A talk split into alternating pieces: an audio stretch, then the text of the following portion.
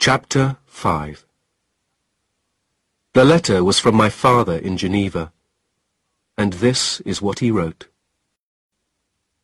My dear Victor, I want you to know before you arrive home that an awful thing has happened.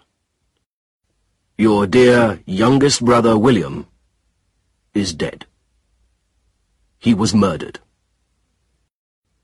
It happened last Thursday evening, when Elizabeth and I and your two brothers, Ernest and William, went for a walk outside the city. William and Ernest were playing. William had hidden from Ernest, and Ernest asked Elizabeth and me to help find William. We all began to search for him, but we couldn't find him. We searched all night. At five in the morning, I found him. He was lying on the grass, white and still. I could see the marks of fingers on his neck. The murderer had strangled him. Elizabeth had let him wear a gold chain of hers round his neck. On the chain was a very small picture of your mother. We all think that someone murdered William to steal the gold chain. Poor Elizabeth is terribly unhappy at William's death. She thinks he died because she let him wear the chain. Hurry home, my dear Victor. You are the only one who can help Elizabeth. And we all need you. With all our love, your father.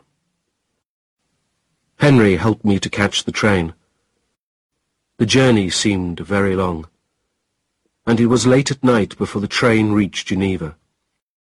I decided to spend the night in a village outside the town and go home early in the morning. I wanted to see the place where William had died.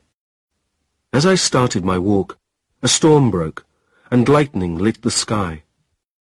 The police had put posts round the place where the murderer had strangled William, so I found it easily.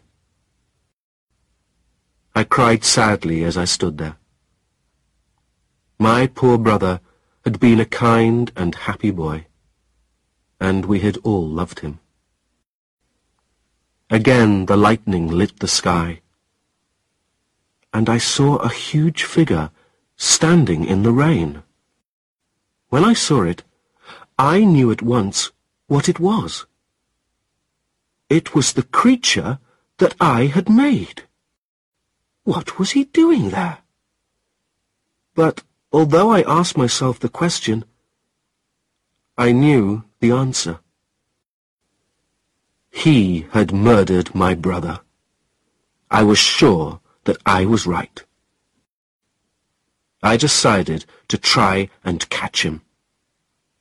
But as I moved, he ran towards the mountains.